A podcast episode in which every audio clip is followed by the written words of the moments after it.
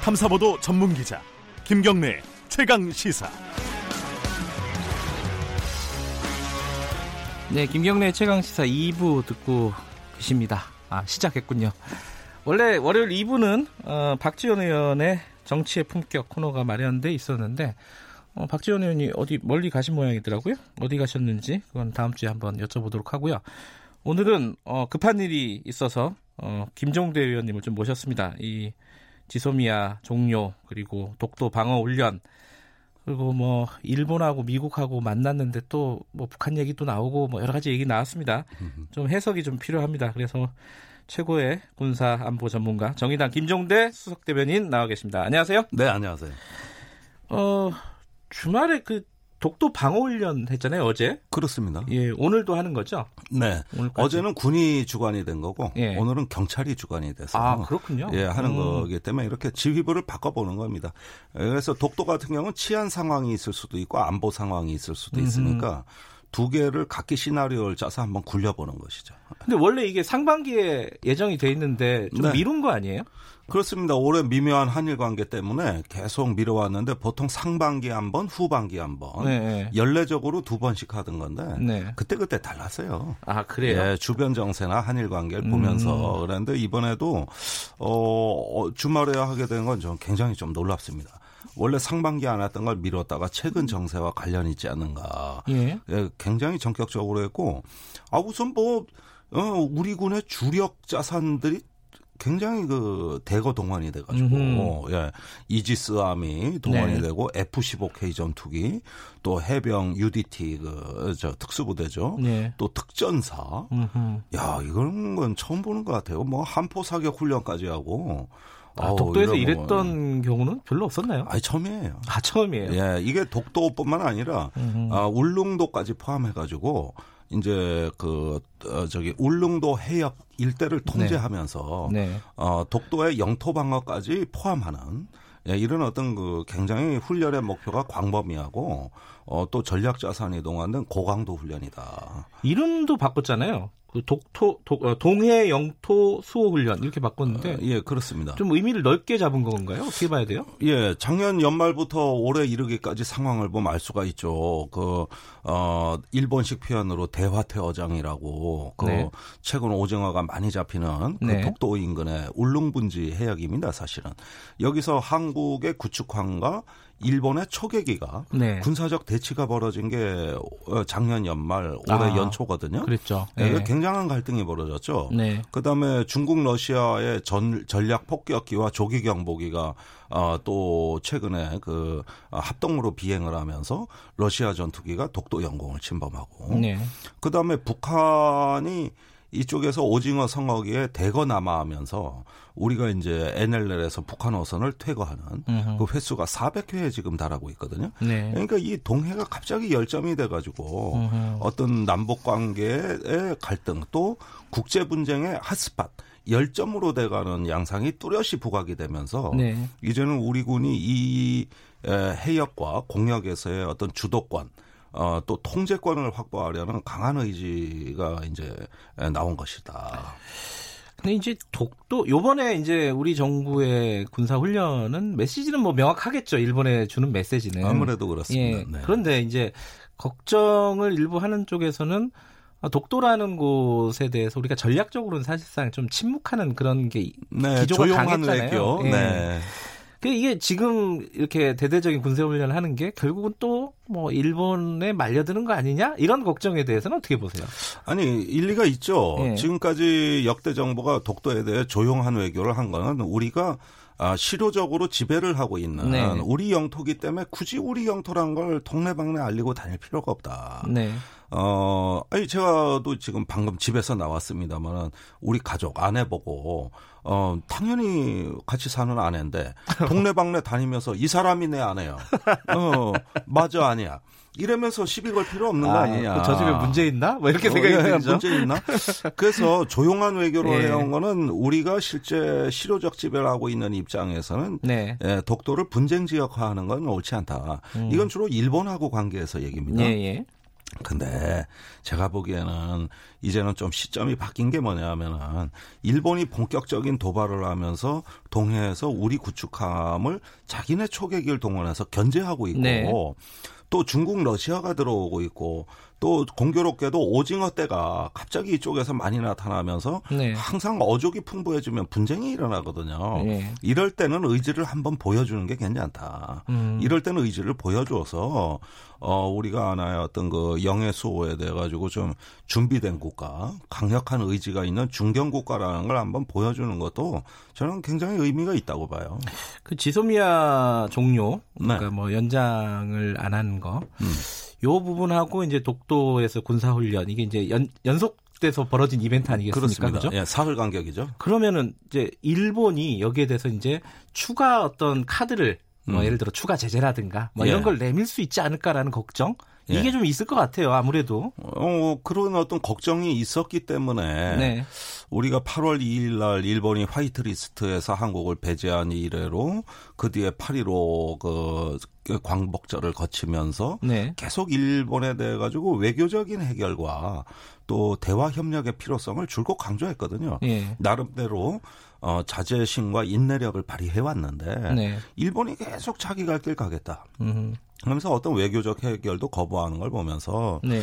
아, 이렇다면 우리의 어떤 선의가 전달되지 않는 상황에서 네. 이 단호한 행동 한번 못 보여주고 28일쯤 돼서 당학이라도 하면 28일이 뭡니까? 그 시행령 공포하는 날입니다. 화이트리스트 배제한 시행령을 공포하는 날인데 이거 예정대로 자기 갈 길 가겠다는데 이럴 때 우리가 한번 좀 강력하고 단호한 의지를 보여야 된다. 이러면서 지소미아를 파기했는데 그게 미국과 일본에 완전히 허를 찌른 거예요. 예, 누구도 예상하지 못했거든요. 김종대 의원께서는 사실 지소미아를 뭐 폐기 혹은 종료를 해야 된다라고 주장을 해오셨잖아요. 지금까지. 네네, 그죠? 네.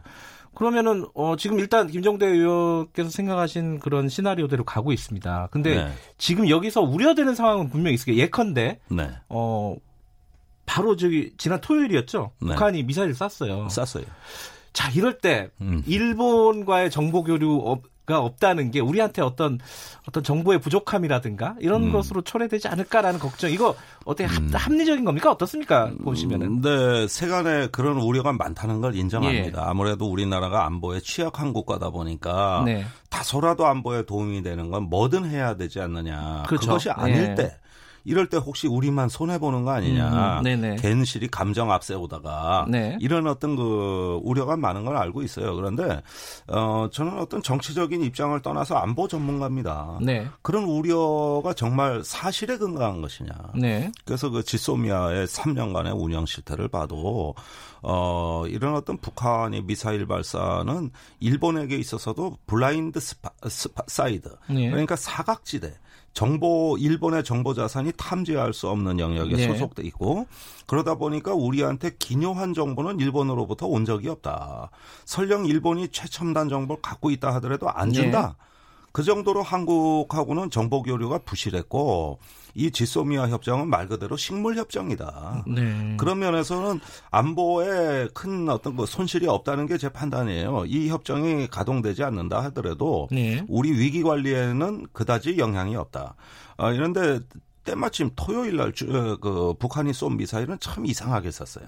어떤 측면에서요? 아니, 이게 장사정포라고 그러는데 네. 초대형 장사정포라고 그러거든요. 난 이런 용어도 처음 들어봐요. 초대형 사실은. 뭐 방사포라고도 하기도 하고요. 네. 그게 그거예요. 네. 초대형 방사포인데 네. 아니 이런 포가 있나 하는 것도 이색적이지만 그 쏜 방식이 네. 97km까지 고도를 상승시켰단 말이에요. 네. 그러니까 포가 이렇게 높이 올라가나?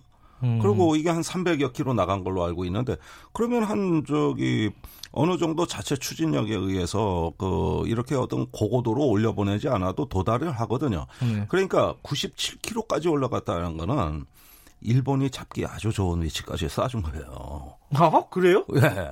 일본은 수평선 넘어 지구에 공률이 있으니까 네. 우리하고는 그래도 다소 떨어진 거리에 있는데 보통 북한이 20km, 30km 이렇게 고도를 낮게 쏘면 네. 일본에서 못 잡습니다. 쏠 때는 모르는 거죠. 모르죠. 근데 왜 그랬을까요? 북한은? 그러니까 이런 신형 무기에 대한 어떤 북한식 운영 개념, 새로운 전법이 나왔다. 그런데 이렇게 발사를 한다. 그리고 그 무슨 포를 미사일처럼 써먹는 나라예요, 북한은. 예. 그래서 포와 미사일의 경계선을 완전히 무너뜨린 새로운 재래식 무기거든요. 네. 그런 면에서 전 세계 유례가 없는 어떤 신형 무기와 새로운 전법을 과시하는 걸 보면 북한이 최근에 핵과 미사일 대신에 이런 재래식 무기 쪽으로 관심을 돌린 게 확실한 것 같고, 네. 29일 날 북한의 최고인민회의가 열립니다. 네.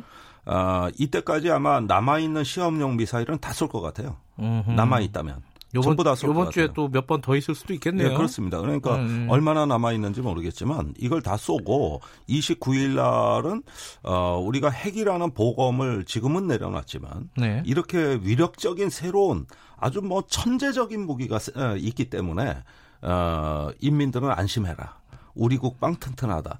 이렇게 그 메시지를 뿌려댄다는 것이죠. 네, 북한에서요. 예. 네, 그래서 최근에 그 토요일 날 발사를 하고 노동신문에 그 대대적인 기사를 봐도 이게 뭐 아주 뭐 뛰어난 과학자들과 천재적인 김정은 위원장이 정말로 듣도 모도 못한 새로운 위력적인 무기를 성공적으로 시험했다. 이 얘기예요. 예.